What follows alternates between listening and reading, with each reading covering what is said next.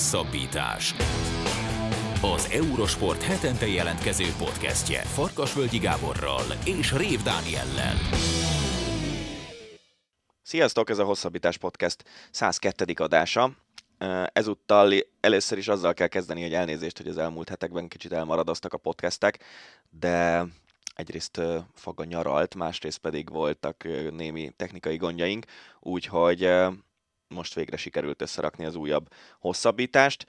Amit tudni kell róla, a műsor első részében az NBA rájátszásról beszélgetünk Babos Petivel, a bb1.hu újságírójával, mégpedig arról, hogy nagyon másképp néz ki a valós erősorrend bizonyos esetekben az idei NBA rájátszás mezőnyben, mint amit a csapatok kiemelése megmutat, és persze beszélünk arról is, hogy az első néhány mérkőzésen milyen az egész rájátszás befolyásoló sérülések történtek.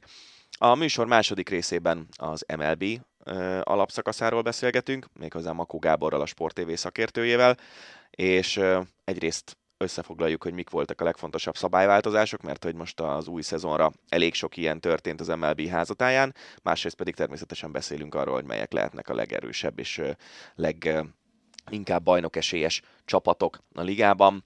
Aztán jön a szokásos Ácsi benne a legfrissebb hírekkel a foci világából, és egy elég hosszú és terjedelmes kézilabdás blokkal, hiszen új elnöke van a Magyar Kézilabda Szövetségnek, szerte foszlik a Siófok nagy csapatról szőtt álma, legyőzte a Szeged a Veszprémet, szóval minden friss kézilabdás témát is természetesen kibeszélünk.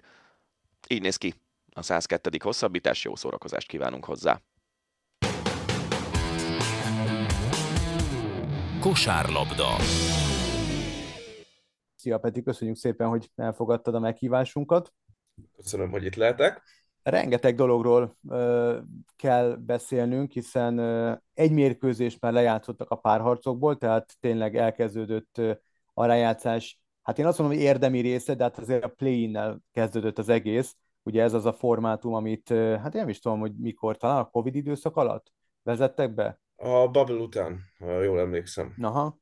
És, és hát itt azért volt egy-két érdekes párharc, de mielőtt még ebbe belevágnánk, először a lemaradókkal, a playoffról lemaradókról beszélnék, mert ott is vannak olyan csapatok, amelyek, ha csak a keretet nézzük, akkor simán meg kellett volna, hogy lépjék ezt az akadályt. Gondolok itt például Dallasra, ahol Luka Doncic és Kyrie Irving állt össze, és igen, vaskosat zakóztak.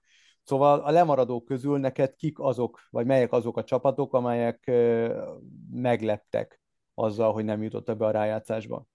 Hát azt gondolom, hogy a Dallas az egyértelmű. Itt ugye Kyrie Irvinget oda cserélték a, a deadline idején, és azt gondolom, én egyébként ennek azért örülök, mert egy kicsit bebizonyosodott az, hogy, hogy attól függetlenül, hogy két szupersztárt egymás mellé raksz, az nem biztos, hogy működni fog és ez a Dallas úgy beesett védekezésben, mint, mint nagyon kevés csapat, amit, amit valaha láttam, és, és gyakorlatilag végén már ugye szándékosan lemaradtak a rájátszásról, hogy jobb draft pozícióba kerüljenek, amiért meg is büntették őket.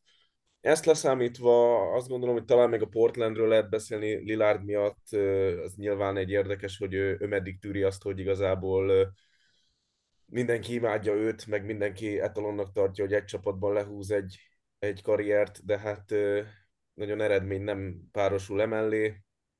Azt hiszem azt, hogy a Bulls és a, a Raptors egy kicsit beszakadt, az, az várható volt, úgyhogy, úgyhogy talán ezek lennének szerintem itt a, a legnagyobb lemaradók.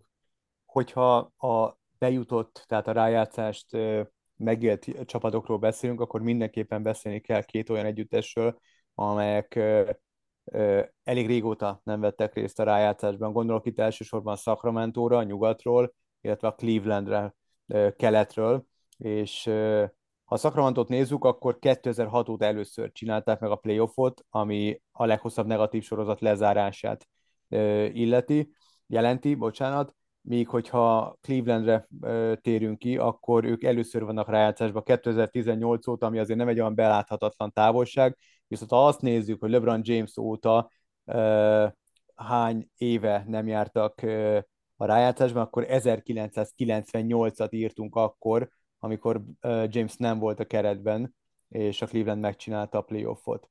Ezek azért nagyon komoly uh, sorozatok, negatív sorozatok. Beszéljünk először a Sacramento-ról, hogy nehogy azt mondják, hogy én itt a Cleveland pártján állok. Szóval még véletlenül se. Szóval a Sacramento Kings uh, mi kellett ahhoz, hogy ez a csapat, ami, ami azért egy, volt olyan időszak, amikor az egész NBA-t szerető közönség nyálcsorgatva nézte a játékukat, gondolok itt a Chris Webber, meg, uh, meg Jason Williams alkotta csapatra, a Mike Bibby, stb. még lehetne sorolni a neveket. Szóval mi történt Sacramento 2006 és 2023 között? És minek hát, köszönhető, hogy most megcsinálták a playoffot?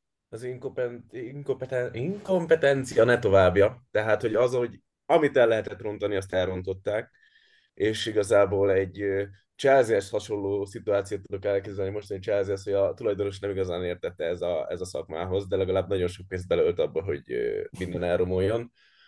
Uh, és nyilván a Clevelandet nem akarjuk felhozni, de az évedzője most sacramento dolgozik, és ugye Mike Brown a Cleveland edzője volt nagyon sokáig, és nem szerettük. Úgyhogy ezt a mondatot nem gondoltam, hogy valaki fogom mondani, hogy Mike Brown az évedzője. Utólag sikerült azért jól döntéseket hozni, bár azért Halliburton elengedése még, még azért még azért fájhat majd a későbbiekben nekik, de Szabonisszal és Foxal azt gondolom, hogy az elmúlt időszakban már látszott némi előrelépés, ugye Foxot 2017-ben draftolták, megszereztek mellé még egy all most, és, és olyan támadó játékot rakott össze Mike Brown, ilyen Warriors mintára, amit a liga még soha nem látott. És, és nyilván ez a, ez a támadó játék repítette el őket oda, illetve az, hogy a, a nyugat most annyira, annyira egybe van, hogy, hogy ez most elég volt az, hogy harmadikként végezzenek az alapszakaszban. Ezeknek a, az együttállása hozta ki azt, hogy hát igen, ember emlékezett óta először Sacramento-ban újra kosárlabda van, és ugye a legdrágább jegyek most ott vannak nem véletlenül a, a rájátszásban. Ami a Clevelandet illeti, ugye ö, nyilván az, hogy James a csapatodban van, az azzal jár, hogy a jövődet feláldozod. Annak ellenére, hogy mindannyian nagyon szeretjük LeBron James-t, legalábbis Gábor és én biztos. De, Dani de... szereti. Most, hogy a Lakersben játszik, most én is. Igen, tehát, hogy, hogy az, az azzal jár, hogy igen, a draft pickeket szórod, mint bolond a lisztet, és, és nem az a foglalkozó, hogy 6-8 év múlva mi lesz, hanem hogy a, most a LeBron mellé rakjunk össze egy keretet. Ez azért Clevelandben is így volt. Nyilván az utolsó évben, 18-ban sikerült szétbombázni már azt a keretet. Ugye volt ez a Dwayne Wade Rose idősek háza, ami, ami nem működött, és akkor jöttek a fiatalok, akik meg kosarazni nem tudtak. Valahogy eljutottak a, a döntőig, de nyilván egy teljes újjáépítés kellett Clevelandben. Sikerült a drafton ö, belenyúlni ugye Garlandbe, ö, Evan Mobley-ba, azok, akik, ö, akik nagyon jól néznek ki, akkor sokat adtak, de sokkal jobban néz ki az, hogy ők sokat adtak Donovan Mitchell-ért, mint mondjuk a Minnesota, ugye, ahol ha már a play-t emlegettük, verekedésbe fajult a, a, a, az utolsó alapszakasz mérkőzés. Szóval Clevelandben egy szép fokozatos építkezés van most, szereztek már egy start. Nyilván, hogy tudjuk az első eredményt, azért az látszik, hogy ez a csapat még, még nagyon fiatal, és, és még nem playoff érett, vagy meglátjuk, hogy a Knicks ellen ez, ez Miller lesz elég is a későbbiekben. Hát ugye a Bucks ellen hogyha ugye Antetokounmpo azért úgy tűnik, hogy, hogy egészséges lesz, és, és tud, tud még játszani uh, már a Heat ellen. A Bucks ellen ez a csapat már valószínűleg kevés lesz, de azért a New Yorkon fontos lenne átjutni, mert az egy nagy, nagy erőt adhatna ezeknek a fiataloknak a, a továbbiakra. Egy mondatot megütötte a fülemet, és így ránéztem a, az alapszakasz végeredményére, aztán mindjárt a rájátszás párharcokra is rátérünk, mert ugye már el is kezdődött a playoff hogy mennyire egyben van a nyugat, és mennyire nincsen egyben a, a kelet. A nyugati csapatoknál a, a rájátszásba jutók között volt 11 győzelemnyi különbség az első és az utolsó rájátszásba jutó csapat között. Keleten ez a szám ez 14, nem, bocsánat, 17, igen, és a lemaradó csapatoknál pedig 23 győzelem keleten, míg csak 15 ugyanez a szám nyugaton. Ez mitől van, hogy a két konferencia ennyire más ilyen szempontból, hogy nagyon nagyok a különbségek keleten a legjobb és a közepes és a gyenge csapatok között, és mégsem ekkorák nyugaton? Hát keleten van három csapat, ami kiemelkedik, azt gondolom. Most nyilván erre magyar példát tudnék mondani, itt Magyarországon is van három csapat, aki egyszerűen jobb, mint a többi. És, és ez történik keleten is, tehát a Boston, a Milwaukee és a Philly főleg az alapszakaszban teljesen más színvonalat képvisel, mint a, a többi csapat, míg nyugaton, megsz, ugye a Warriors nagyon rosszul nézett ki ebbe az alapszakaszba idegenbe, 11-30-al zártak vendégként, ami azért címvédőként eléggé arcpirító. Ennél kevesebbet csak két csapat nyert idegenbe, a Houston és a, a San Antonio, Na most a Houston és a San Antonio végzett a nyugati konferencia utolsó két helyén, tehát ennyire, ennyire földbe állt a Warriors. A Denver az alapszakaszban azért kiemelkedőnek számít, de bennük meg ugye azért a rájátszásból nem bízunk, még hiszen nem bizonyították. A többi csapat pedig egyszerűen össze, összeért úgy, hogy ha most megnézzünk egy Oklahoma, tele van fiatal, de mellette igenis ígéretes és, és jól játszó játékosokkal, és ott ugye kiem, vagy fölemelkedett a Kings is, azt gondolom, hogy ott sokkal inkább ez a középmezőny összeért, uh, és hát ugye akkor még mondjuk nem beszélünk egy Pelicansról, hogy Zion ugye nem tudott játszani megint, Míg azért keleten sok volt az olyan csapat, ez a Raptors, Bulls féle, és onnantól lefele Orlando, Detroit, akik, akik azért uh, szolgosan gyűjtögették a győzelmeket, de, de nem sok jutott nekik ebből. Um, annak mi az oka, hogy 21 év után először fordult elő, hogy egyik csapat sem, tehát az NBA csapatok közül egy sem érte el a 60 győzelmet? Azt gondolom, Ennyire hogy ez... kiegyenlített a mezőny?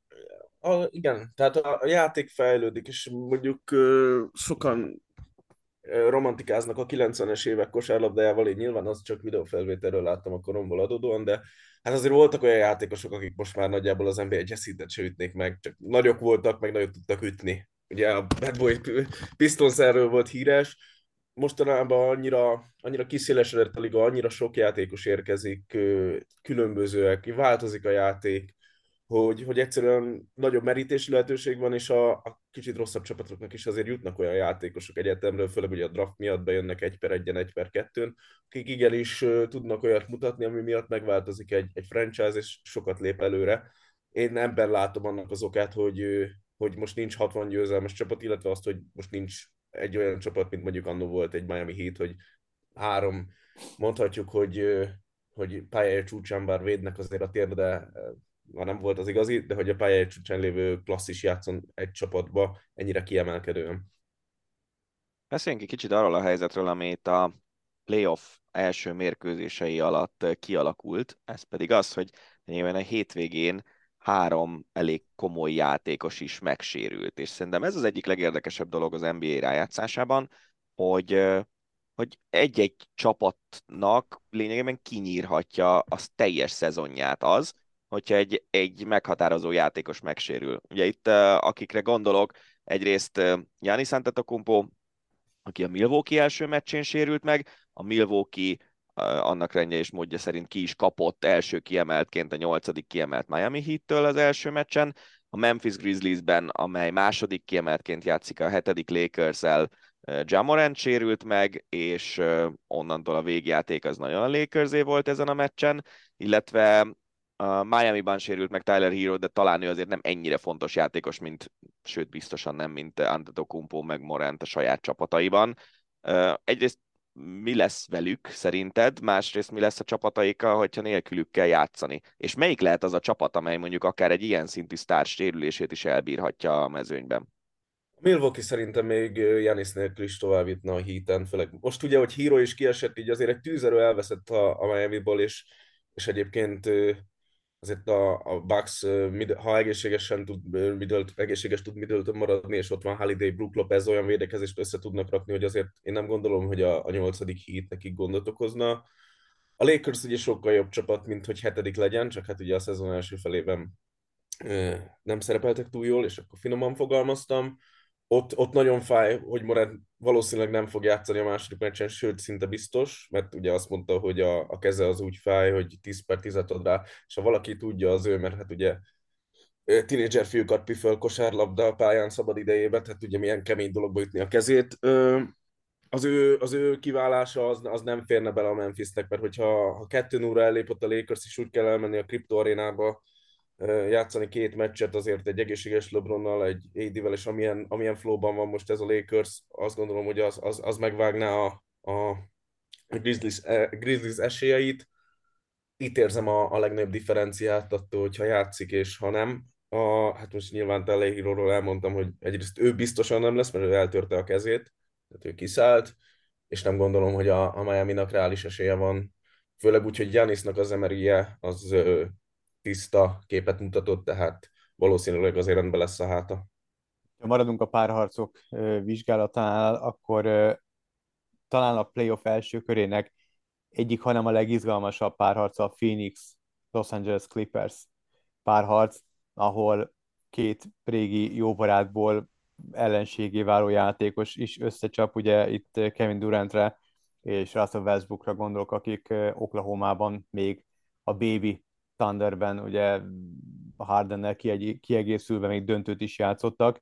Mit vársz ettől a párharctól? Az elsőt az meglepetése, egyáltalán nem tudom meglepetése, de ha a kiemelést nézzük, akkor meglepetés. A Clippers vitte idegenben, tehát elvette a pálya előnyét Durantéknek azért azt gondolom, a Paul George nélkül mindenképp meglepetés, hogy Phoenixben nyert a, a Clippers.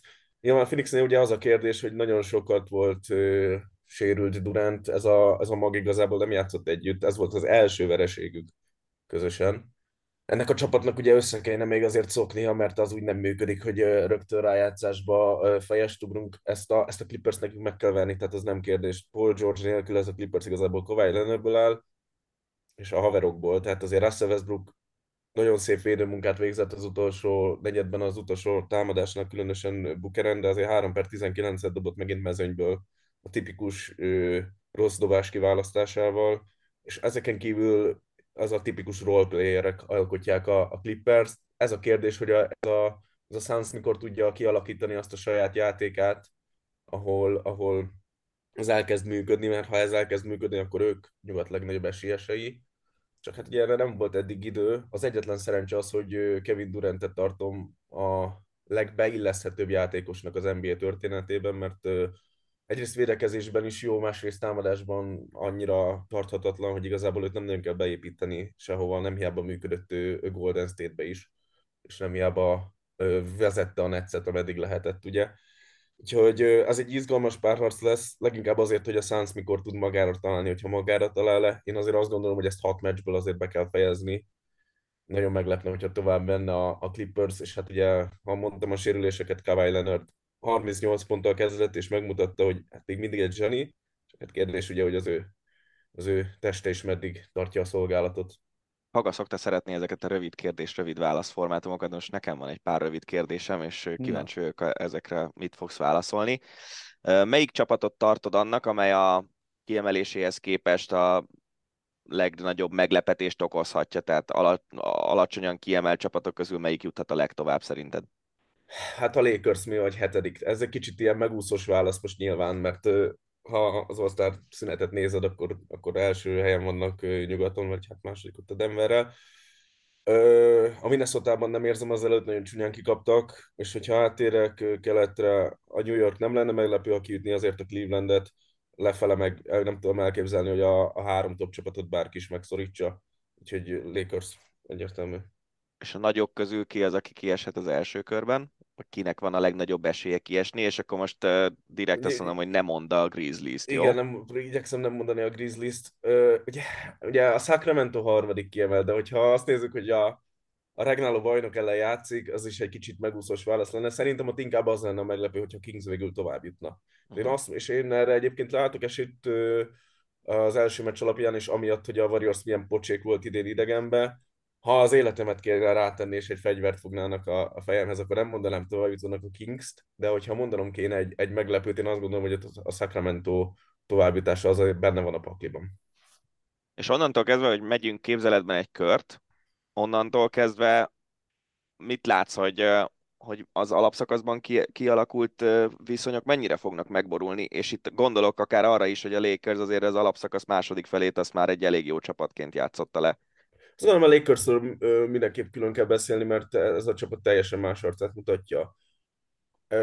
Nekik megvan a, a keretük, az egyetlen kérdés az, hogy, hogy a konzisztencia az mennyire jön mondjuk Schrödertől, Russelltől és, és a többiektől, mert azt már látjuk, hogy James és Davis azért hozza magát, náluk az egészség a kérdés, Austin Reevesnek meg akkor a golyói vannak, hogy taliskával megy WC-re is. Tehát ők, ők mindenképp. Én a Boston esélyesebbnek tartom a Phillyvel szemben, a Milwaukee esélyesebbnek tartom a, New York a New York Cleveland párharc továbbjutóiból. A Denver az a, a, a nagy kérdés, hogy első kiemelt, hogy ők mire lesznek képesek majd esetleg a, a későbbiekben, mert tőlük még soha nem láttuk azt, hogy, hogy be is bizonyítanák azt, amit az alapszakaszban mutatnak. Valahol olvastam, hogy igazából csak egy igen nemet mondjam, hogy a Golden State-nek sok szakíró gondolja, hogy ez a, az utolsó, tehát ez a hattyú dala. Szerinted is itt a vége itt a Golden State ezen ö, nagy csapatának, nagy négyesének?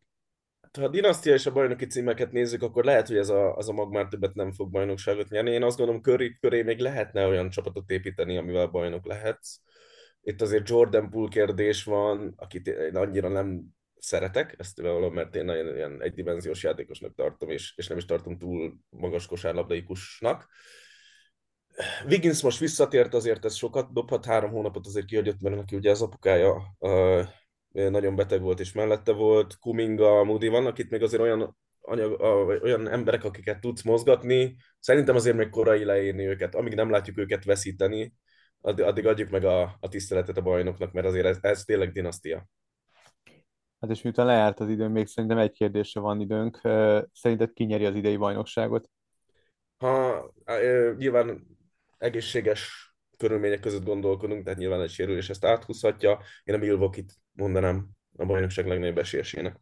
És hogyha Jannis hát a rakoncátlankodik, akkor is? Ha Jannis hát a rakoncátlankodik, akkor a Celtics-et mondom. A rakoncátlankodás mondjuk az azt jelenti, hogy ki kell hagyni a, a főcsoport döntőbe is egy-két meccset, és ugye a Celtics-et gondolom oda eljutni, és tavaly is a Celtics ütötte ki ugye a Bucks-ot. Azt szerinted keletről jön majd a bajnok? Keretről jön a bajnok, nem, nyugatból nem érzem egyelő. Ezt a két csapatot, a Filit már nem, de ezt a két csapatot erősebbnek tartom, mint a, a nyugatiakat. Hát visszatérünk majd rá. Nagyon szépen köszönjük Babos Péternek, a bb1.hu újságírójának, hogy kivesézte velünk az NBA rájátszását. Úgyhogy amikor bajnokot avatnak, utána majd visszatérünk a témára. Peti, köszönjük szépen! Hosszabbítás. Az Eurosport hetente jelentkező podcastje. Következzen a 2023-as MLB vagy baseball szezon beharangozója Makó Gábor, a Sport TV szakkommentátorával. Szia Gábor, köszönjük szépen, hogy elfogadtad a meghívásunkat. Sziasztok, köszönöm a meghívást, köszöntöm a nézőket, hallgatókat március végén vette kezdetét az új idény, és hát a tavalyhoz képest rengeteg változás történt már, ami olyan változás, ami az alapszakaszt alapjában érinti. Például, hogy a korábbiakkal ellentétben idén minden csapat játszik mindegyikkel, mint mondjuk az NBA-ben. Ez a változtatás, ezt, ezt miért hozták meg a döntéshozók? Hát korábban eléggé kiegyensúlyozatlan volt a, egy-egy csapatnak a menetrend olyan szempontból, hogy ugye két ligából áll össze az MLB, az amerikai ligából és a nemzeti ligából, és mindkét ligán belül van három divízió, a keleti, a nyugati és a, a középső, és minden divízió ellenfél ellen 19 meccset játszott egy szezonban egy csapat, és hát főleg a, a a divízió végén elhelyezkedő csapatoknak a meccsei, azok így kezdtek már egy kicsit érdektelenségbe fulladni. Tehát amikor már a 18. Cincinnati Reds Pittsburgh Pirates meccset rendezték meg a szezonban, akkor azon már mindenki úgy volt, hogy jó, de hát ilyet már láttunk elég sokat.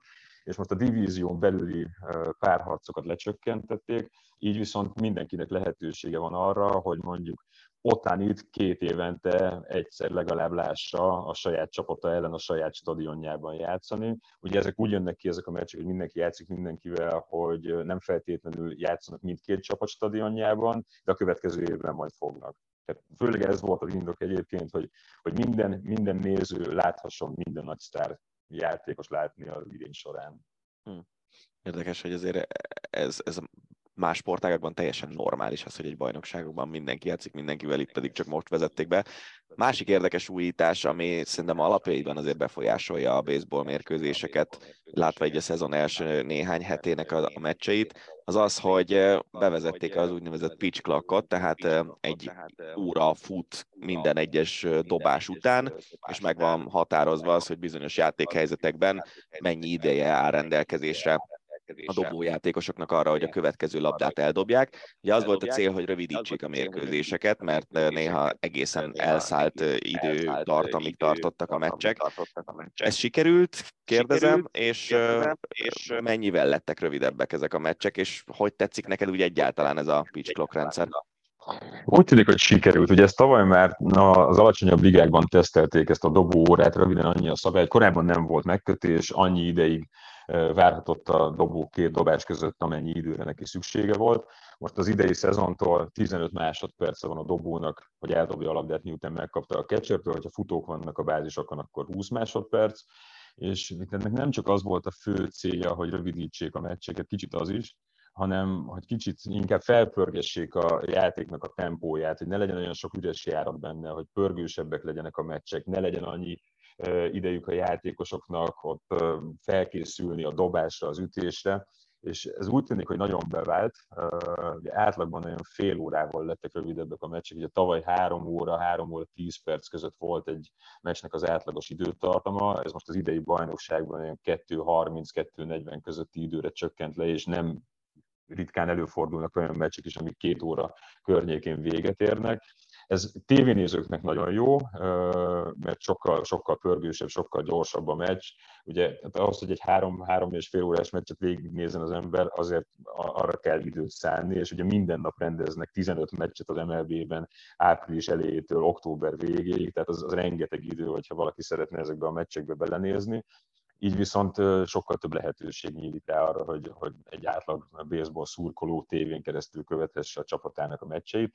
A helyszíni meccsnézésre már azt mondják, hogy, hogy ott egy picit kezd elvenni talán a, a varázsából a, az, hogy ilyen gyorsak, ilyen rövidek lettek a meccsek. Ugye felhozzák példának azt, hogy az amerikaiak az amerikai nézőknél sem nagyon gyakori, hogy mondjuk egy nem New Yorki ember eljusson egy New York Yankees meccsre, és akkor ugye az nagyon sokba kerül a belépőjegy, ugye az egy egész napos programra tervezik be, és akkor korábban ugye három-három és fél órát lehetett a stadionban eltölteni úgy, hogy végignézel egy meccset, közben lehetett enni, inni, barátkozni, családdal törődni, most meg két-két és fél órát lemegy egy meccs, és észre se veszed, és hirtelen véget ér, és akkor lehet hazamenni.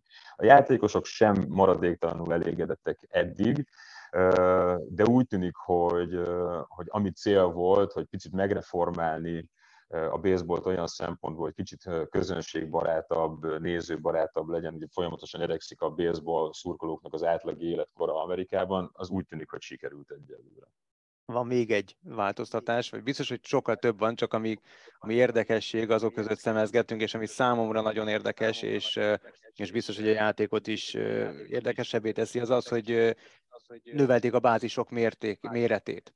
Tehát ugye van a baseballban négy bázis, egy, kettő, három meg a, meg a, a homeplate, és ezeknek a méretét megnövelték.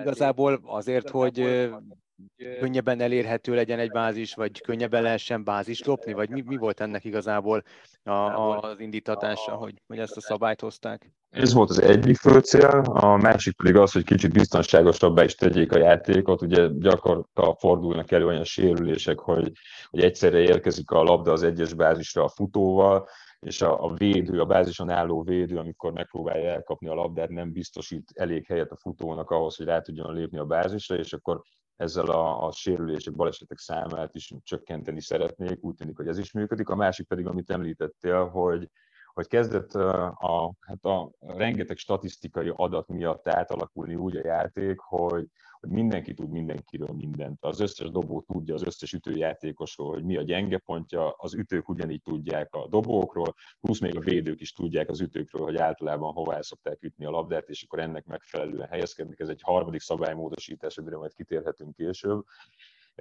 És a, a, a bázisok közötti távolság csökkentésével próbálták azt elérni, hogy, hogy újra legyen, legyen futójáték a bázisokon, hogy, hogy újra előjöjjenek a baseballnak azok a taktikai elemei, amik korábban arról szóltak, hogy úgy tudsz pontot szerezni, hogy minél több futót felraksz a bázisokra, és akkor őket próbálod tovább jutatni.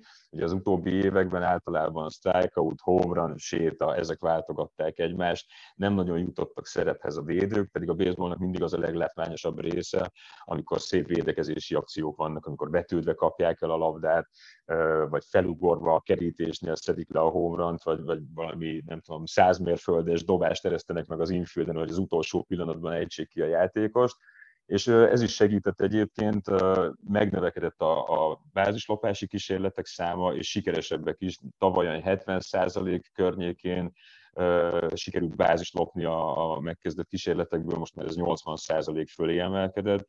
Tehát most próbálják, a, tehát ez az úgynevezett small ball is egyre több csapat kezdi el játszani, amikor nem feltétlenül home akar ütni minden játékos, hanem csak egy kisütéssel játékba hozni a labdát, aztán kijuttatni a futókat, és okos futójátékkal tovább juttatni őket. És akkor mesélj arról a változtatásról, amit már itt érintettél egy fél mondattal a védekezés felállásának a szigorítása ez, ha jól értelmezem a dolgot. Igen, ezt shiftnek hívták a védekezés eltolását, ez néhány éve kezdett el nagyobb méreteket ölteni, meg kezdték el általánosabban használni a csapatok. Ugye 2015-ben vezették be a Statcast rendszert az összes MLB stadionban, aminek az a lényege, hogy, minden stadion tele kamerákkal, meg radarérzékelőkkel, és mindenféle dolgokat tudnak mérni azt, hogy mennyi a kilépő sebessége az ütésnek, mennyit csavarodik percenként a dobódobása, hány mérföld per szekundummal fut egy játékos egy labdáért, és ezeket az adatokat kielemezve a bizonyos statisztikai adatok alapján mintázatok jöttek létre, hogy egyes ütőjátékosok a legnagyobb eséllyel hova ütik a labdát. És akkor azt láthattuk, hogy mondjuk egy balkezes ütőjátékosnál az egyes meg a kettes bázis közé odaállt három védőjátékos, plusz még az outfieldről is beljebb jöttek, tehát gyakorlatilag lezárták azt a területet teljesen, ahová az ütőjátékos a leggyakrabban szokta ütni a labdát, és emiatt kevés, kevés bázis vagy biztos ütés volt, mert tudta az ütőjátékos azt, hogyha nem home üt, akkor, akkor le, fogják, le fogják védekezni. És akkor emiatt volt az, amit az előbb említettem, hogy általában egy, egy edbetnek, egy ütéshez állásnak leggyakrabban vagy strikeout, vagy home lett a kimenetele, és most ezt úgy bekorlátozták, hogy az egyes és a kettes bázis között is két védőnek, meg a kettes és a hármas bázis között is két védőnek kell elhelyezkednie, és nem mehetnek hátrébb a salakos résznél, úgyhogy itt több lett a base hit, bravúrosabb védekezési akciókra van szükség ahhoz, hogy, hogy meg tudják csinálni a védőjátékosok a kiejtéseket, nem tudnak oda helyezkedni, ahová feltétlenül szeretnének, és ez is úgy tűnik, hogy, hogy jót tesz a játéknak. Mikor nyúltak ilyen szinten hozzá ez a játékhoz utoljára. Mert ezek azért nagyon komoly szabályváltoztatások, és hát igazából tradicionális szabályokat is megváltoztattak a játékon belül. Hát ezek még mindig olyan szabálymódosítások, hogy nagyon nem nyúltak bele. Tehát, hogy a, a, ugye fölmerült az, hogy mondjuk úgy lecsökkenteni a meccsnek a játékidejét, hogy ne 9 inninges legyen egy meccs, hanem 7 inninges. Ez, ez, ez olyan mértékű módosítás lett volna, amit senki nem lehet fölvállalni, és ellentétes lett volna a hagyományokkal is. Uh, Mindig vannak ilyen finom hangolások, amikor bevezették néhány évvel ezelőtt azt, hogy vissza lehet nézni játékokat, lehet challenge a baseballban egyes akciókat, az is egy komolyabb szabálymódosítás volt. Aztán, hogyha visszamegyünk még régebbi időkre, akkor meg lehet nézni a, a baseballnak a, az evolúcióját, hogy, hogy eleinte, nem tudom, kilenc ból után lehetett sétálni, és akkor kilenc rossz dobó dobás után sétálhatott el az ütőjátékos. Tehát aztán utána rájöttek, hogy folyamatosan csökkentették a strike a méretét, szokták igazítani néha, a dobódomnak a magasságát, a dőlés szögét.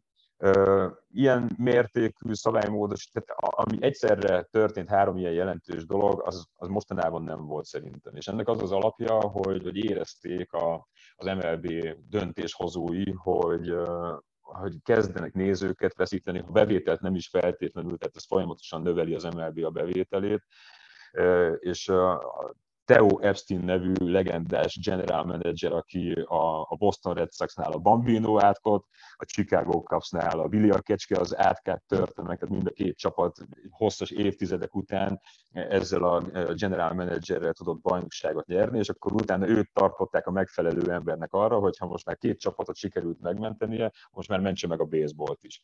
És akkor ő egy ilyen, a liga főbiztosnak lett egy ilyen tanácsadója, és ő előjött több módosítási javaslattal. Ugye róla azt kell tudni, hogy ő a hagyományos baseballt is nagyon szereti, de ezt, amit a Moneyballból megismerhettünk, ezt a statisztikai adatokon alapuló elemző típusú játéktól sem zárkózik el teljesen, tehát ő mind a kettőt próbálja így a játékrendszerébe beépíteni, és ő abszolút ő volt a megfelelő ember arra, hogy, hogy olyan szabálymódosításokat találjon ki, amik alapjaiban nem írják át a korábbi szabályokat, de mégis alkalmasak lehetnek arra, hogy, hogy valami új korszak kezdődjön a baseballban. Hát most ezeket próbálják megszokni a szurkolók is, a játékosok is, nem mindenki örül ennek egyöntetűen, de én azt gondolom, hogy hosszú távon, ha mindenkinek sikerül ehhez alkalmazkodni, akkor, akkor ez abszolút kedvező hatással lesz a mai baseballra.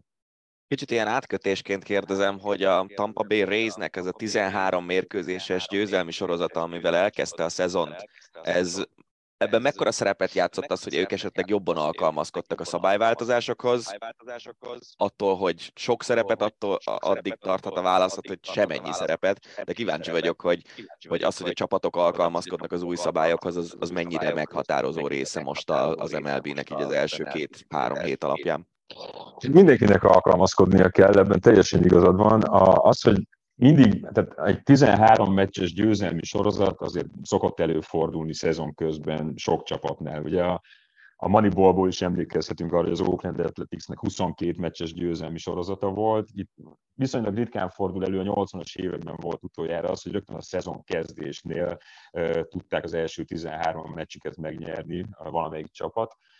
Uh, ebben volt egy kis szerencse is, volt az is, hogy viszonylag gyenge ellenfelek ellen játszott a Tampa az első három szériában, viszont ők régóta híresek arról, hogy ők ezen a, a, a statisztikai adatelemzésen alapuló játékban mindig is nagyon jók voltak, és mindig is nagyon jól alkalmazkodtak ezt. Tehát lehet, hogy ennek is van szerepe, de ugye azt mindig szoktuk mondani, hogy így a szezon negyedéig nem nagyon érdemes arról beszélni, hogy melyik csapat, melyik játékos milyen formában van, mert itt, itt lehetnek abszolút ilyen kiugró hullámhegyek, vagy ilyen nagyon mély hullámvölgyek, amik majd a szezon negyedére fognak nagyjából egy olyan képet adni, amikor már lehet tendenciákról beszélni, hogy melyik csapat, melyik játékos van jó, rosszabb formában, de ugye ez egészen a szezon végig változhat, tehát azért szeretik a statisztikusok meg a matematikusok a, a baseballt, mert olyan szintű minta van benne, olyan szintű mennyiségű adat, amit lehet elemezni, és a, és a játéknak a felépítése és egy csapatnak a stratégiája és a taktikája az ugye egy 162 meccses szezonra van kitalálva, tehát mindig a végén lehet majd mérleget vonni, hogy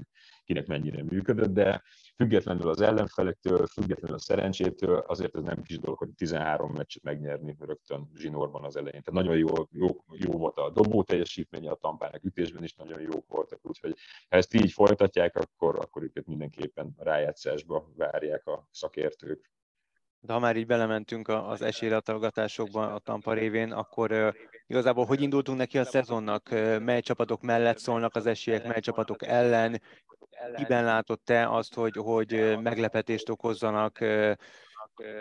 A Houston a címvédő, azt tudjuk, olyan rettentő jól nem kezdték, de hát ahogy te mondtad, még igazából nincs értelme a, a nagyon komoly statisztikáknak, illetve annak, hogy az elemzéseknek, és nyilván a, a, annak meg főleg nem, hogy temessünk egy-egy csapatot, de hogy látod az esélyeket? Nagyon nehéz a szezon elején megítélni, és ráadásul ugye azt is érdemes kiemelni, hogy a baseballban 2000 óta nem volt címvédés, tehát egyik csapat sem volt képes megvédeni az előző évi bajnoki címét, utoljára ez a New York Yankeesnek sikerült 2000-ben, és most is legalább 5-6 csapat van, a, akiről el lehet mondani azt, hogy egyáltalán nem lenne meglepő, hogyha a végén megnyernék a World Series. Sőt, ez az 5-6 csapat ez olyan, hogy, hogy igazából csalódás is lenne, hogyha nem jutnának a World Series-be, de ugye a World Series-be két csapat juthat be, tehát ebből is lehet látni, hogy, hogy eléggé kiegyenlítettek az erőviszonyok, főleg itt a jó csapatok között. Hát a, a végső esélyesek között mindenképpen érdemes megemlíteni a New York Yankees, a tavalyi bajnok Houston Astros, az Atlanta Braves, akik két évvel ezelőtt nyertek, a New York Mets-et, akik rengeteg pénzt elköltöttek az off-seasonben játékos igazolásokra, és akkor itt van a Los Angeles Dodgers, aki, akik most új csapatot kezdenek építeni, de, de eddig úgy tűnik, hogy elég sikeres, és akkor ezen kívül ott lehetnek a meglepetés csapatok, ugye tavaly sem nagyon számított senki arra a szezon elején, hogy a Philadelphia Phillies a World Series-be fog jutni, ők talán még erősödtek is egy picit tavaly óta. És a meglepetés csapatoknál a Baltimore Orioles az, akik nagyon régóta hát nem, nem a legszebb játékot nyújtják a szurkolóiknak, szinte évtizedek óta, de most náluk is van több olyan fiatal tehetség, akiket ha jól sikerül beépíteni a csapatba, akkor akár ők is rájátszásba juthatnak. A Seattle Mariners tavaly jutott rájátszásba 20 év után, szóval elképzelhető, hogy, hogy idén is lesz valami olyan meglepetés csapat, amire korábban nem számított senki. A Toronto Blue Jays az szintén évek óta úgy tűnik, hogy, hogy előbb-utóbb odaérhet a, a végső győztesek közé, vagy a World Series résztvevők közé. Én hát a meglepetés csapatoknál a Baltimore Orioles-t és a Seattle Mariners-t említeném, már mennyire Seattle meglepetésnek lehet tekinteni a tavalyi, tavalyi rájátszásba jutás után. Tehát érdekes szezon elé nézünk idén is, hogy érdekes szezont láthatunk majd. Szerintem a baseballnak az egyik legérdekesebb része az az, hogy szezon közben milyen iszonyatos mennyiségű és minőségű változások tudnak történni. Gondolok itt arra, hogy amikor ugye a szezon feléhez érve, közeledve a, a csere határidőhöz, látják a csapatok, hogy idén nincs esélyük rájátszásba jutni, akkor szinte kiárusítják az összes jó játékosukat, és megpróbálnak a jövőre építkezni. Idén mi várható majd itt a cserepiacon, meg az átigazolási piacon? Lehet megint óriási felfordulás a szezon felénél? Lehet, lehet, ez mindig szokott lenni. Hát idén a legnagyobb kérdés az az, hogy mi lesz Sohei Otanival. Ugye ő, ezt talán mondjuk el a kedves hallgatóknak, hogy Sohei Otani a Los Angeles Angels japán játékosa, aki olyan dolgokat művel évek óta, amikre utoljára talán Bébusz, vagy lehet, hogy még ő sem volt képes tehát ő egyszerre a liga egyik legjobb ütőjátékosa, és a liga egyik legjobb dobójátékosa. Tehát ilyen játékos nincs még egy, aki, aki dobni is és ütni is ilyen magas, magas szinten tud, és ki is használják ezt a csapatok. Tegnap egyébként pont ő kezdett az Angelsben, két inning után esőszünet miatt aztán nem tudta folytatni a meccset, és neki idén lejár a szerződése az Angelsnél. Most, hogy vele mi lesz, ez a legnagyobb kérdés. Nagyon szeretné az Angels megtartani, de mióta Otani az Angelsben játszik, hiába van ott Mike Trout, a világ második talán legjobb játékos, vagy az egyik legjobb játékosa itt a néhány közül. Háromszor volt MVP, a liga legértékesebb játékosa. Tehát az Angelsnél ott van a top 5 játékosból mondjuk kettő, és évek óta nem tudunk rájátszásba jutni. Nincs szerencséjük a, az új igazolásokkal, nincs szerencséjük a kiegészítő emberekkel, és hogyha ez így folytatódik, akkor lehet, hogy Otani is azt fogja választani, hogy inkább elmegy egy olyan csapathoz játszani, amelyiknek nagyobb esélye van rájátszásba jutni. Mert hogyha valamit hiába nagyon jó játékos valaki, hogyha csak alapszakaszban lehet látni őt játszani, rájátszásban soha, akkor a későbbi Hall of Fame szavazásnál azért ezt a, a, az újságírók is hat olyan szinten, hogy talán kevésbé fog eszükbe jutni. És hát itt a rekordösszegű szerződéseket emlegetnek Ottaninál, hogy akár az 500 millió dollárt is elérheti, úgyhogy ez lesz, ez lesz itt az év legnagyobb kérdése, hogy, hogy túl-e rajta az Angels esetleg az átigazolási szezon lejárta előtt, vagy megvárják, hogy free agent legyen. És hány olyan csapat van a 30-ból, amely mondjuk be tud vállalni egy ilyen 500 millió dollár körüli szerződést. Akár úgy is, hogy azért Oktani gyakorlatilag, nem tudom, mondjuk inkább két játékosnyi teljesítményt nyújt, egy kezdő dobónyi, meg egy jó ütőnyi teljesítményt. Hát ilyenkor a tulajdonosok is általában a zsebükben nyúlnak, hogy ezt az 500 millió dolláros szerződést ezt úgy kell elképzelni, hogy mondjuk ez minimum 10 évre szól, tehát ez mondjuk ilyen évi 50 millió dollárral kell számolni. A, 220 millió dollár körül van a, a luxusadó küszöb idén, ugye a baseballban nincsen fizetési sapka, viszont a játékosok fizetését összeadva, hogyha az túllépi ezt 220 millió dollár körüli határt, akkor utána egy, egyre emelkedő sávokban kell luxusadót fizetniük a csapatoknak. Sok, hát van, van néhány csapat, amelyik erre képes. A Boston Red sox említették most legutóbb, akik tavaly kipucolták a játékos keretüket, ők bőven, a, tehát ilyen 150 millió dollár körül van a, az idei payrolljuk, tehát náluk bőven beleférne egy ilyen 50 millió dolláros fizetés még, és ott itt leigazolni, az, az, az rögtön szerintem milliós nagyságrendben fognak mezeket eladni, tehát Japánban olyan szintű népszerűségnek örvend, hogy hogy ugye nem tudom, 140 millióan élnek Japánban, vagy 180, most nem tudom hirtelen, a, a World Baseball Classic döntőt, az USA-Japán meccset, amit végül Japán nyert meg, ugye ez a profi baseball világbajnokság, amit márciusban rendeztek, a háztartások 50%-a nézte Japánban. Jó, Tehát ez, nem tudom, 60-70 millió ember, ott szerintem egy, egy 30 millió ottani meszt így meg lehet próbálni, tehát visszahozza ő az árát, én azt gondolom. Uh-huh sok, nagyon sok csapat harcban lesz értem. Hát Gábor, nagyon szépen köszönjük, hogy a vendége voltam a műsornak, lejárt sajnos a műsoridőnk. Makó Gábor a Sport TV szakkommentátorával beszélgettünk a 2023-as MLB baseball szezonról. Hát jó munkát és kitartást kívánunk, mert rengeteg mérkőzés áll előtetek, és természetesen majd az idény végén egy összefoglalóra várunk majd szeretettel. Ácsi a hét legérdekesebb hírei. Zárásként nézzük szokás szerint az Ácsit, összegyűjtöttük a mögöttünk álló hét legérdekesebbnek tűnő híreit.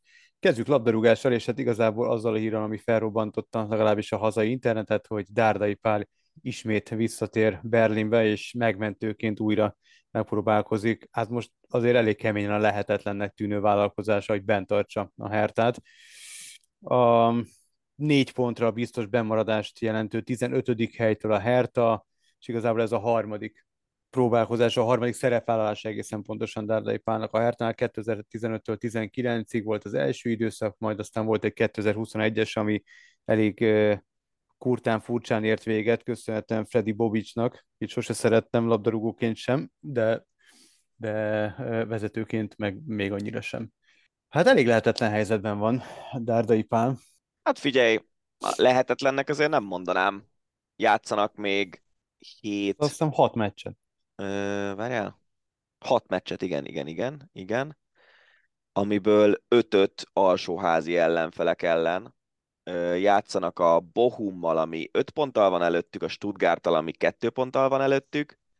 Tehát igazából annyi, hogy azt a két meccset mindenképpen meg kell nyerni, és mondjuk a maradék négyből is kettőt szerintem, és, és akkor szerintem 34 ponttal simán bent maradnak.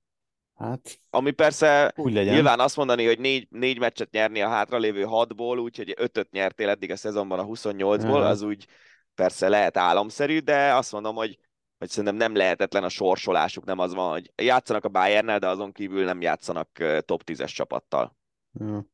Hát kíváncsi vagyok, kívánom, hogy bent tartsa a Berlint, és utána megkínáljak egy jó szerződéssel, és végre egyszer pályafutása során legalább építkezhessen, úgyhogy pénz is van rá, meg Azt hiszem, hogy új tulaj meg van. lehetőség, igen. Új tulaj, meg új Igen. sportigazgató, és ezért is Igen. került szóba a Dárdai, mert a, azt hiszem, hogy az előző sportigazgatóval nem volt olyan nagyon jóban, de múltkor belenéztem, nem is sokat, talán egy ilyen 5 percet, 10 percet egy Herta meccsbe, és ott ül Dárdai a, a lelátón, és mutogatták, úgyhogy nyilván lehet azt mondani, hogy a fiát nézi, de azért már lehetett, lehetett gondolni arra, hogy, hogy Hát hát ja. visszatér. Igen, mondjuk neki jó alibije van, tudod, ezt szokták mondani az edzők, hogy akiket akár meg, megkörnyékeznek, hogy nem szeretnek kimenni meccsekre, mert hogy az, az nem túl fair a, a leváltandó edzővel szemben, de hogy neki van egy tuti alibije, hogy hát én csak a fiamat jöttem nézni. Amúgy ez egy érdekes aspektus ennek az egész dárdai szerepvállalásnak, hogy ugye most a fiának lesz az edzője, aki viszont egyrészt jól játszik, kettő meg bet- betonbiztos helye van a, a berlini védelemben, úgyhogy ez is egy ilyen érdekes szitu lehet. Az apád az edződ. Hát az eléggé.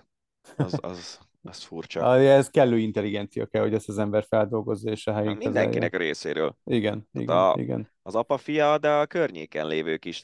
Most, hogyha, mit tudom én, te vagy a negyedik ö, védő a három védős rendszerben, és nem játszol, akkor ezt úgy kezelt, hogy, hogy nem azért nem játszol, mert a, az apja a harmadiknak az edző, hanem azért, mert ő a harmadik legjobb, te meg csak a Igen. negyedik vagy, és tegyél meg mindent Igen. azért, hogy te legyél a harmadik legjobb. Igen, érdekes. Nagyon könnyű sportban külső okokat találni a saját sikertelenségedre. Hát igen, igen, és belemenni váldaszkodásokba, vagy Igen. tényleg szemellenzővel nézni a történéseket. Maradunk a Bundesligánál, és magyar vonatkozás továbbra is Sallai Roland gólt szerzett a Freiburg legutóbbi bajnokján, amely ráadásul a klub ezredik bajnoki gólja volt. és a gól is szép volt, ráadásul olyan jól játszott a magyar válogatott labdarúgó, hogy bekerült a forduló válogatottjába is. Ez is egy szép dolog. Igen, azért szerintem tényleg az, hogy most már van négy-öt olyan játékos, aki a Bundesligában rendszeresen ö, fontos szereplő a, a klubjában, és, és ráadásul nem is rossz klubokban, hanem a, a elejébe tartozó klubokban. Ez egy elég, elég jó dolog a magyar válogatott szempontjából. Így van. Hát, ami történt a Bayernnél, az egészen elképesztő. Egyrészt egyelőre nem jött be nagyon az edzőváltás, bár nyilván itt azért nem a rövid távú dolgokat kell nézni elsősorban. Ettől függetlenül nyilván a BL elég úgy néz ki, hogy elúszott. A kupa ugye elúszott, a bajnoki cím pedig hát még akár az is lehet, hogy az sem lesz meg.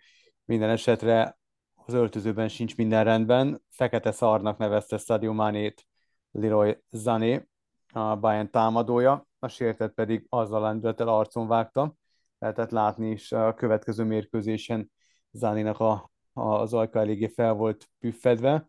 Állítólag rekordbüntetést kapott Mané, a Tuchel ugyanakkor kiállt mellette, mármint a, nyilván hibának, hibának tartotta azt, ami, ami történt, és ez nem megoldás, de, de azt mondta, hogy a felek kibékültek, kölcsönös bocsánatkérés, és megy tovább az élet de állítólag rekordbüntit kapott, és még az is elképzelhető, sőt elég valószínű, hogy elhagyja Németországot. Hát ez a Mané váltás ez nem jött be, vagy Mané megszerzés. Emlékszem még, amikor Lewandowski elment, és Szalihamidzs bejelentette, hogy rámennek Manéra, és végül megszerezték, akkor nagyon sokan köztük mi is egy kicsit úgy csóváltuk a fejünket, hogy nem biztos, hogy ennyi pénzt ki kéne fizetni egy olyan játékosért, aki már azért bőven túl van pályafutás a zenítjén. Én nem is a zenit miatt, hanem a játék szisztémák közti különbség miatt gondoltam azt, hogy ő nem fog beférni, vagy nem fog, nem fog igazán beválni a Bayernnél. A Liverpoolnak szerintem egy nagyon sajátos játékrendszere van, amiben ő jó volt, de, de Lewandowski meg egy tök más típusú játékos, mint ő és neki kellett volna Lewandowski-t pótolni, aztán végül Csupomoting pótolt a Lewandowski-t, ami szerintem nagyon vicces, hogy ő Igen. egy ekkora klubban milyen fontos játékos lett.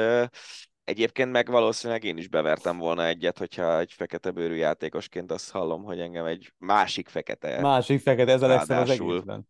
Igen. Fekete szarnak nevez. Ja, hát persze, hát ez, ez megengedhetetlen, elfogadhatatlan.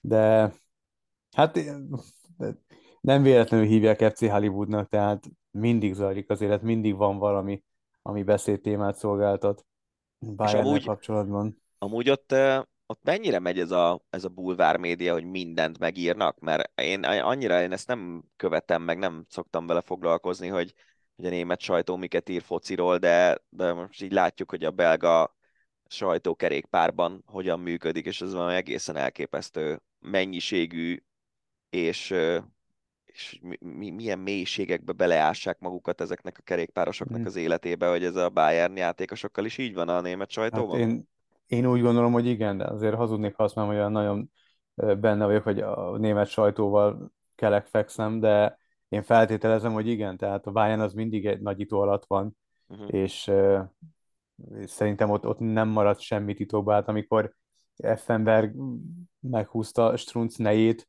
akkor az is az is elég hamar kiderült, úgyhogy a, ezek, ezek azért olyan volumenű balhék, amik nem maradnak szerintem azt a elsőpörről, tehát az a vicces, Effenberg nevét, hogyha meghallom, egyből az első gondolat mindig az, hogy Deraffe. Mert szerintem Deraffe. amikor ő, ami a majom, nem? Németül. Ja. Én szerintem igen. Amikor, Lehet. legalábbis a fejemben ez van, hogy amikor Effenberg játszott, akkor, akkor tanultam gyerekként németül, Aha. És szerintem a Deraffe az a majom, de most ezt mindjárt megnézem, de hogy itt valami kivágandó. Ja, Deraffe, igen, igen, igen, igen, Affe, igen, igen, már félre hallottam. Igen, igen, Deraffe-nak hallottam. Ja, ja. És, ja, ja, az az, igen. És, és, és tudom, hogy amikor Effenberg játszott, akkor, akkor valahogy ez így hozzákötődött a fejemben, hogy Effe, Affe, izé, és, nyilván mindig is imádtam a bayern és, és hogy ez olyan szinten megmaradt ilyen, tudod, ezek a tapadások az ember ja, agyában, ja. hogy meghallom azt a szót, hogy Effenberg, és az első dolog, ami beugrik az, hogy de Raffe. Nekem a Goldfinger, nekem a Goldfinger, mert, mert ezt a betenevet kaptam, miután az egyik szerintem az Erik Ribek féle gyalázatos válogatottban, amikor a Amerikában volt a VB, és kizuhant a 94-ben, de nem biztos, én szerintem ott bemutatott a, a szurkolóknak, akik nem voltak megelégedve a teljesítményével, uh-huh. és akkor elnevezték Goldfingernek. Az jó. Nekem általában az, de nyilván azért Bayernból a, is megvan egy pár olyan, olyan mozdulatsora vagy teljesítmény, ami azért nyilván igazolta, hogy miért volt egy, egy parom jó labdarúgó, amellett, hogy egy elképesztő nagy tírpák tudott lenni néha. Úgyhogy Hát a hét legviccesebb, legviccesebb híre az biztos, hogy Ashraf Hakimi nevéhez fűződik, ugyanis hát ugye belekeveredett egy, egy nemi erőszak ügybe, és még egyelőre nincs erről döntés, illetve a bírósági tárgyalás zajlik éppen, ha jól tudom, és a felesége beadta a vállópert, beadta a vállókeresetet, és igényt tartott volna a vagyonuk felére, amikor is kiderült, hogy a derékásra barátunknak egy huncut petyákja sincsen, ugyanis minden az édesanyja nevén van, tehát a fizetés és a vagyona kedvezményezettje az édesanyja, így ha kell neki pénz, akkor anyutól kér. Hát a, a, ez a része vicces. Egyébként a maga a sztori azért az elég kellemetlen. Hát az nyilván nem vicces. Egyrészt persze. ugye azért ebbe egy, egy karrier egész nyugodtan beletörhet, hogyha tényleg igaznak bizonyulnak a vádak. Másrészt meg um, van az a, van egy, az egy dolog, hogy a bíróság előtt megállja a helyét a, a vád, de a másik dolog az az, hogy a társadalom szemében bűnösnek ítéltetik-e Hakimi mert előfordul, hogy rendőrségi meg bírósági ügyben nem, de aztán azért lehet tudni, hogy mégiscsak volt ott valami, ami elindította ezt az ügyet. Úgyhogy az a része vicces, hogy, hogy az anyukája kezeli a pénzügyét, viszont úgy tűnik egyébként, hogy így a, a, a családban legalább valakinek volt esze meghozni a megfelelő döntést, hogy fiam, te nem kezeled a pénzügyeidet, mert hogyha ennyire Igen. felelősen kezeli, mint ahogy az életét élni, éli, akkor lehet, hogy már egy forint nem lenne belőle. Igen, anyu észnél volt. Ja. Úgy tűnik. Hát nem vicces, sokkal inkább nagyra törő terveket szöveget a szaudarábiai élvonalbeli labdarúgó bajnokság, amely a Ronaldo és Ronaldo után vinni ugye Messi-t is, de itt még nem állnának meg. 50 játékost próbálnak megszerezni az 5 top ligából. Messinek amúgy egy 400 millió eurós fizetést ajánl az Al Hilal, és hát a, igazából a teljesség igénye nélkül, hogy kik azok, akikre megpróbálja kivetni a hálójukat, Roberto Firmino, aki amúgy most éppen a Real Madrid keresztüzébe van, és hát én feltételezem, hogy ha csak a, a sport részét nézzük a dolgoknak, akkor inkább Madridba menne Bobby Firmino, mint, mint Szaudarábiába, de nyilván a pénz azért sokat nyom majd a latba, de Ilkay Gündogan és Adama Traoré is többek között. Ez melyik Adama Traoré? Hát nem a Fradi Adama Traoré. Azért, vagy ez a Wolverhampton, Az izomkolosszus. Igen. Az, igen. Igen, igen. Hát ö, ismerős a történet valahonnan. Egy másik sportág, ahol van egy labda, meg egy nagy füves pálya, ütögetni kell lyukakba. Nem ugyanez a live golf? De, de valamilyen szinten Saudi igen. pénz, sztárok elcsábítása, iszonyatos pénzekért, és... Igen, és... csak szerintem a labdarúgás az más, tehát hogy itt azért, tehát a golfban érted, ott, ott annyira nem, nincs periférián a, a Leaf Golf, tehát hogy, hogy érted, nem, külön el, nem különül el annyira a, tehát a legmagasabb szinten ők találkoznak, tehát a major tornákon. Viszont, hogyha eligazol Szaudarábiába, akkor az életben nem játszol a BL-ben, tehát a legmagasabb szintről lemondhatsz. Hát a VB-n játszhatsz, de hát ezek közül most érted, hogy Adama Traoré nem lesz VB játékos, Bobby Firmino már a mostani VB-ről is lemaradt, tehát oké, okay, de, érted, tehát ők azért szerintem a csúcsformájukon már túl vannak. Igen. míg a Leaf golfosok azért most pont a Masters-en is bizonyították, bár imádkoztam komolyan fohászkodom, hogy nehogy egy Leaf golfos nyerje a Masters, de az, e, a top 6-ban azt hiszem három játékos is benne volt. Úgyhogy nagyon jól játszottak. Emlékszel arra, amikor a kínai bajnokságot elkezdték felfejleszteni foci, Igen.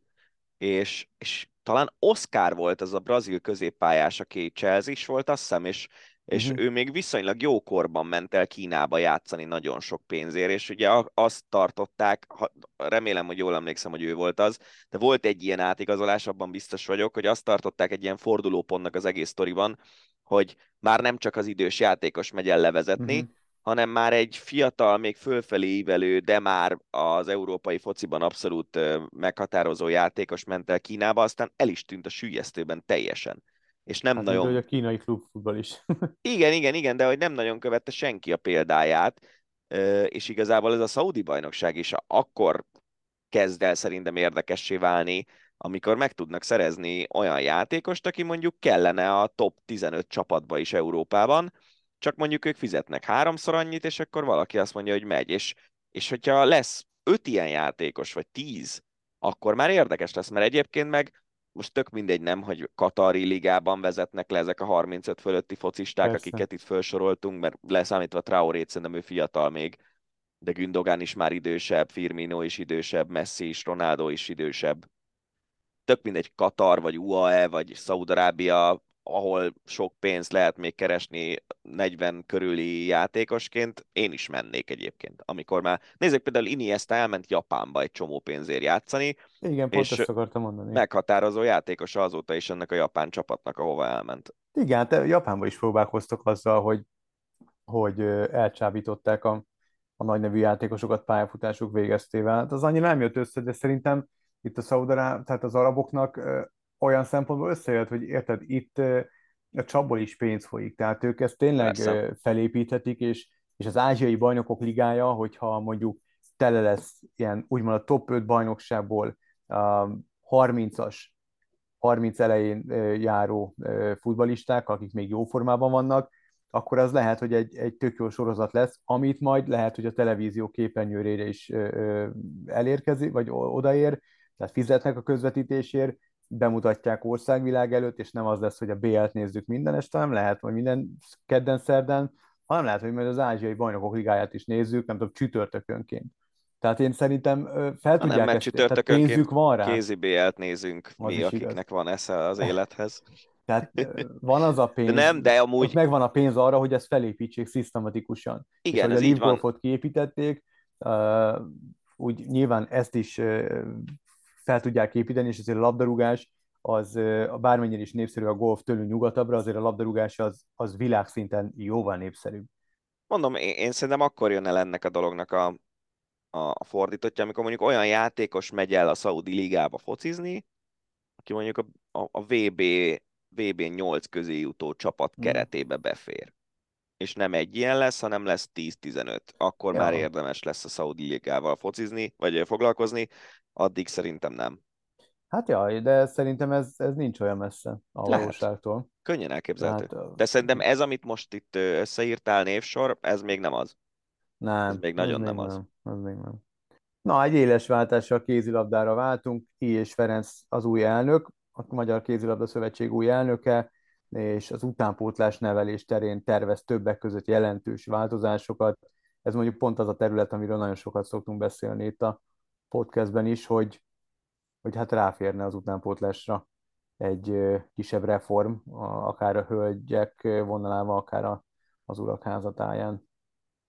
Hát igen, én szerintem kicsit értetlenül áll egy csomó szakember ezelőtt a helyzet előtt, hogy, hogy miért lesz annyira kevés jó felnőtt játékos az utánpótlás korosztályokban, nagyon jól szereplőkből, de igazából tényleg, tehát itt, itt azért súlyos, súlyos problémák vannak ez, ebben a kérdésben, és nem tudom, hogy most egy új elnök az, az milyen szerepet tud ebben játszani.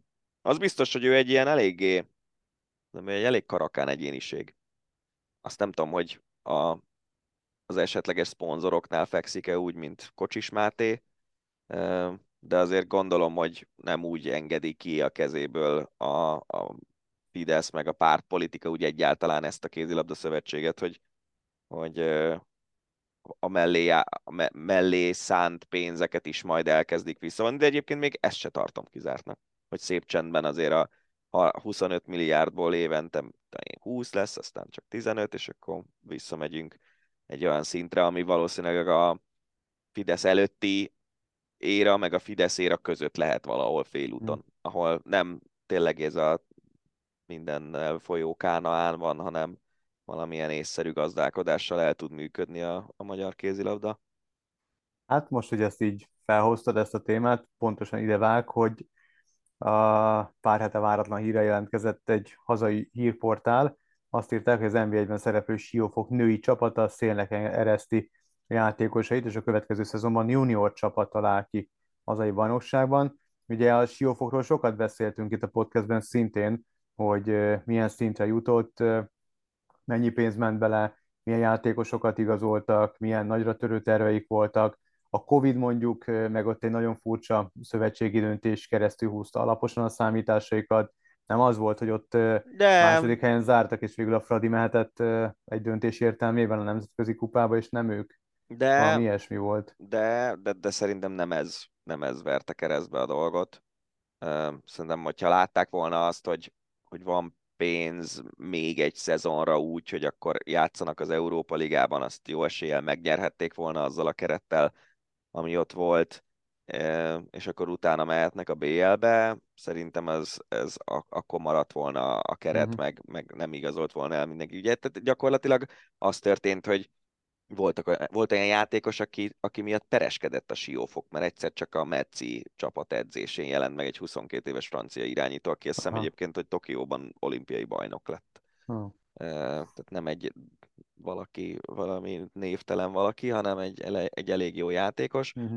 És akkor oda vittek pár ilyen, mm, hát egyrészt ugye a, mostani edzővel jött a párja, Mafsar, aki egy elég jó szlovén játékos, meg most már nem tudom, második, harmadik éve játszik ott Debreceni Klivinyi, Dani Gábort kinevezték egy ideig, de utána elég hamar elküldték, Dani Gábor oda vitte Lakatos Ritát, akit ő szerintem nagyon szeret, nem vált be ő sem igazán, mert állandóan sérült volt, tehát eh, sok, sok probléma van Siófokon, ott is ilyen nem tudom, ö, kormányközeli tulajdonos van, volt, és lehet, hogy egész egyszerűen megunták azt, hogy igazából öntik bele a pénzt, és olyan nagyon, meg ne, szerintem más az, hogyha egy győrbe öntesz pénzt, ahol egyrészt van egy iszonyú tőkeerős szponzor, aki látta már az Audi-nak a komplexumát Győrben, az láthatja, hogy azért az nem egy ilyen kis valami KKV.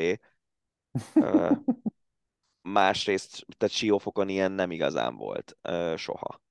A másik része meg az, hogy Győrben azért egy nagyon komoly csapatból lett ez a világválogatott.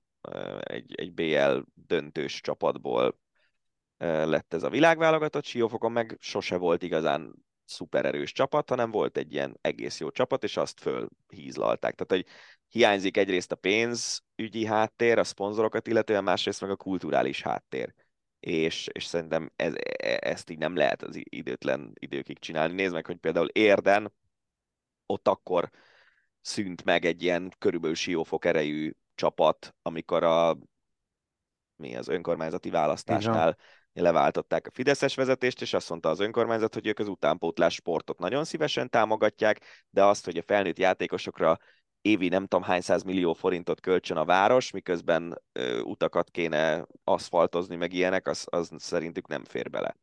Igen, ez egy elég emlékezetes hír Igen. volt.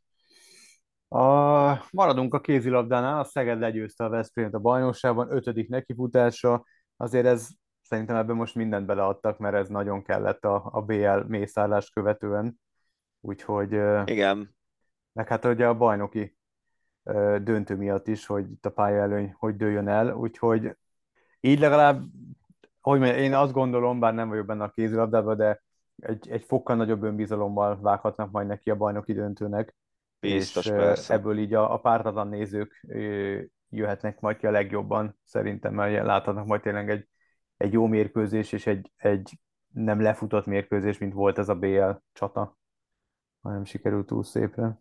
Hát igen, az a, az, a, szempontból. az a BL csata az nem, meg ez tényleg azért az nagyon, az nagyon durva volt. Igazából azért szerintem ahhoz nagyon nagy különbség kell ezen a szinten, hogy mondjuk öt meccsből ötöt ugyanaz a csapat Mhm. nyerjen egy párharcban. Tehát én azt gondolom, hogy a, a modern, főleg a top kézilabdában, de ez focira is talán még hatványozottan igaz, meg egy csomó más sportágra is, hogyha van egy, van egy csapat, ami egy picivel jobb, mint a másik, az mondjuk tíz meccsből nyer hatot hetet. Uh-huh. De, de azért nem ötből ötöt, szerintem az nagyon ritka, az, ahhoz nagyon nagy különbség kell. Na meglátjuk, hogy hogy alakul majd a bajnoki végjáték. Ja. És akkor még mindig kézilabda, a női válogatott kijutott a világbajnokságra, de a Dani mégsem maradéktalanul boldog. Hát ez eh, nem csak az én gondolatom igazából, az az érdekes, hogy ez a, az M4-es közvetítésben Varga. Ákos kérdezte meg a szakértőként ott ülő Ferling Bernadettet, hogy most ez a szintünk? Legalábbis azt hiszem, hogy ők beszéltek, de az biztos, hogy az M4-es közvetítésben ment, Mhm. Ö, mert hogy ugye, igen, szerintem ez Ákos gondolata volt, hogy, hogy az EB-n decemberben vagy novemberben elég súlyosan kikaptunk azoktól a csapatoktól, amik ellen mi úgy, úgy szoktunk hozzáállni, hogy na, ezeket a csapatokat meg lehet verni. Ö, Megszenvedtünk, kikaptunk a horvátoktól, megszenvedtünk Svájc ellen, és most megszenvedtünk oda-vissza az ellen, az Izland ellen, ami, igazából a női kézilabdában szinte sose volt tényező. Tehát a férfiaknál ugye egy nagyon erős csapata van Izlandnak, de a nőknél nem. És uh, alig, alig jutogatnak ki világversenyekre szinte soha.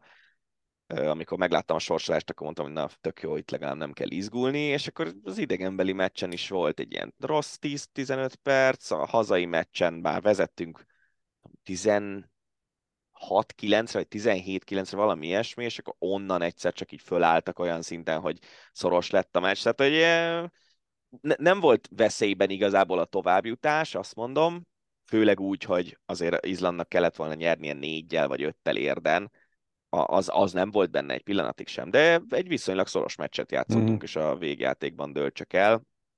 És, és ezt kérdezte az Ákos a Dettitől szerintem legalábbis tényleg az emlékeimre hagyatkozom, hogy, hogy most itt tart a magyar női válogatott, és a Ferling Detti iszonyú karakánon megmondta, hogy igen, most itt tart a női válogatott. Lehet, hogy egy fél év múlva előrébb fog tartani, lehet, hogy nem. Ugye a világbajnokság az decemberben lesz, Mhm. onnan van jó esély arra, hogy a, az olimpiai kvalifikációs tornára kvalifikáljuk magunkat, amihez ugyanúgy, mint a fiúknál a legjobb hétben, nyolcban kell lenni, valószínűleg nyolcban, és de ugye lehet, hogy még a ti- tizedik hely is elég, majd, majd ez kiderül, hogy éppen milyen csapatok fedik át egymást az EB eredményekkel, meg a VB eredményekkel. Mindegy, a lényeg a lényeg, hogy, hogy ahhoz most azt mondom, hogy egy szerencsés sorsolás kéne, hogy azt mondjuk, hogy na tuti a legjobb nyolcba be fogunk jutni ezzel a válogatottal. Mm, És akkor, bocs, csak Igen. e- egy mondat Mond. még, hogy, és akkor visszakanyarodhatunk ki és Ferenc székfoglalójához, hogy az utánpótlásból Igen. az utánpótlásban elért csodás eredmények miért nem jönnek most már a felnőtt szinten. Atlétika. Egy kicsit a sportpolitika, sportpolitika oldaláról nézzük a, a sportágat. Volt kollégánk, Gyulai Márton pályázik az alelnöki posztra az Európai Atlétikai Szövetség tisztújításán, amelyet majd a hétvégén rendeznek. Hát sok sikert Marcinak egyrészt, mert azért bár már nem vagyunk kollégák, de szerintem jóban maradtunk egymással, és mindig, amikor találkozunk valahol, akkor megörülünk egymásnak. Másrészt meg Gábor írt cikket a magyar atlétikai belpolitikai viszonyokról nem olyan régen. Érdemes elolvasni, és kicsit belegondolni, hogy mik történtek itt az elmúlt években, amikről ugye nem nagyon beszélünk nyilvánosan. Tehát, hogy mondjuk Mm. Gyulai Márton miért az Európai Atlétikai Szövetségben pályázik valami posztra. Na ja. Viszont az biztos, hogy ismerem Marcit, ha, ha meg, mert nem, az egész procedúra nem könnyű, tehát ott, ott ilyen nagyon komoly kritériumok vannak, hogy ugye az elnöki személy az adott, és valószínűleg ott, ott két, ketten pályáznak az elnöki tisztségre, ahogy olvastam, és az alelnökök között kell lenni ugyanannyi férfinak, illetve ugyanannyi nőnek, és egy pozícióra versengenek most igazából hárman Marciék, tehát Marcinak van két ellenfele, úgyhogy nem lesz egyszerű, de, de egyrészt elég komoly géneket örökölt, és elég komoly helyről szerezhette meg a, a tudást, meg a diplomáciai affinitást. Másrészt meg azért elég szépen építgeti ő így a, a karrierét, ahogy így figyelemmel lehet követni. Igazából nem is feltétlenül muszáj vele napi kapcsolatban lenni, sőt, mert mi sem vagyunk egyáltalán, de, de hogyha az ember követi a közösségi oldalakon, akkor látja, hogy éppen hol jár, éppen mit csinál, úgyhogy ja, sok sikert, aztán remélhetőleg majd örömteli hírekről lehet beszámolni. Az nyilván a magyar hát, atlétikának hogyha... is óriási dolog lenne, hogyha őt Persze. megválasztanánk. Az egyértelmű. Ez, az egy hatalmas pozíció. Még reméljük, hogy hogyha megválasztják, akkor, siker, akkor elmeséli nekünk, hogy mármint adásban úgy értem, hogy Így hogy is nézett ki ez az egész, mert ez Így szerintem van. kifejezetten érdekes. Így van. Na, egy éles váltással amerikai foci, rekordot jelentő, ez meglep téged, mert ezt most raktam bele, rekordot jelentő 5 éves, 255 millió dolláros, ez 87 milliárd forint szerződésről állapodott meg egymással a Philadelphia Eagles és a csapat irányítója Jalen Hurts. Ugye 24 esztendős, 179,3 millió dollárra garantált. Uh-huh. Ezzel átlag, éves átlagban ővé az NFL történetének legmagasabb összegről szóló megállapodása. Ez 255-öt mondtál? Aha. 5 év? Hát ez Aha. 51. Durva egyébként, mert amikor néhány évvel ezelőtt még nagyon követtem az NFL-t, meg még Budai Zolival csináltuk itt a videókat, 2014-es szezon szerintem, mm. 15-ös talán abban az időszakban, hogyha valaki 20 valamennyit keresett évente, az már egy top irányító fizetés volt. Nagyon komolyan fölmentek a fizetések, Nagyon. igen. Hát ők infláció biztos liga. Igen, elég úgy tűnik. És akkor végén egy NBA hír, hát ez nagyon édes volt. A Toronto Raptors és a Chicago Bulls játszotta az NBA-ben a play-in mérkőzést.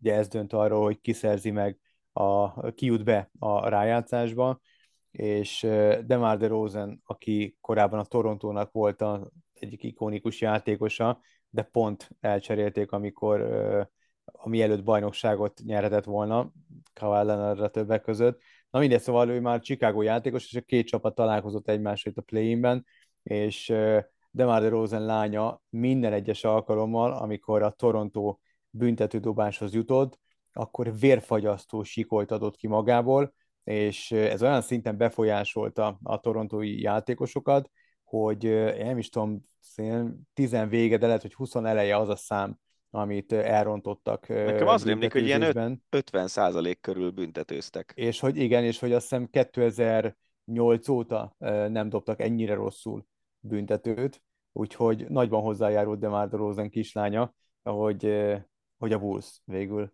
legyőzte a Torontót, sovány vigasz, mert a rájátszásba végül nem jutottak be, a Miami kiverte őket. Tök érdekes, nem? Hogy, hogy ezzel mit kezdesz? Hát semmit, hát ez benne van. Vagy... Nem tudom, de szegény kislány utána nagyon komoly, nyilván ebben a világban élünk sajnos, nagyon komoly üzeneteket kapott. Úgy Jó, de, de ne, nem, nem gondolom jónak, hogy a kislány üzeneteket kap, viszont azt se gondolom jónak, hogy szándékosan zavarja Ja, persze. Izomból az ellenfél dobásnál tudod, a palánk mögött azért megy a cirkusz, tehát... Tudom, de, de más az, amikor azokat az ilyen, persze, nem tudom, mozgó lufikat ja, lehet ezen nevetni, meg el lehet vinni humor, humoros irányba, de persze, tehát ez, ez nem fair, tehát a sport ö, ö, szerűség ellen megy, abszolút. Igen, én is azt gondolom, és ezzel együtt persze tök aranyos a történet, meg aranyos a kislány, meg volt valami háttérsztori, hogy, hogy igazából csak azért vitte el DeRozan a meccsre, mert hogy ugye régen Torontóban laktak, és hogy szereti ezt a csarnokot, és mm. izé, school night volt, tehát másnap elvileg suliba kellett volna menni, nem gondolom, hogy kislány eljutott az iskolába. Valószínűleg nem. Na mindegy, nekem, nekem tényleg ez, ezzel kapcsolatban kicsit ilyen kettős, hogy, hogy nem kell, ne, nem kéne ezt csinálnia, de közben meg nyilván nem szabad utána őt bántani, mert mégiscsak egy gyerek. Persze, persze. No, hát igazából ezek voltak azok a hírek, amelyeket így összegyűjtöttünk, csokorba szedtünk, és megpróbáltunk kibeszélni. Ha van bármi, ami lemaradt, kimaradt, amitről úgy gondoljátok, hogy meghallgatnátok a véleményünket, akkor azt küldjetek el nekünk az ismert platformokon megtaláltok bennünket. Ennyi volt erre a hétre a hosszabbítás. Rév Danit és Farkasvölgyi Gábort hallottátok. Sziasztok! Ez volt a Hosszabbítás, az Eurosport podcastje. A műsor témáiról bővebben is olvashattok honlapunkon az eurosport.hu.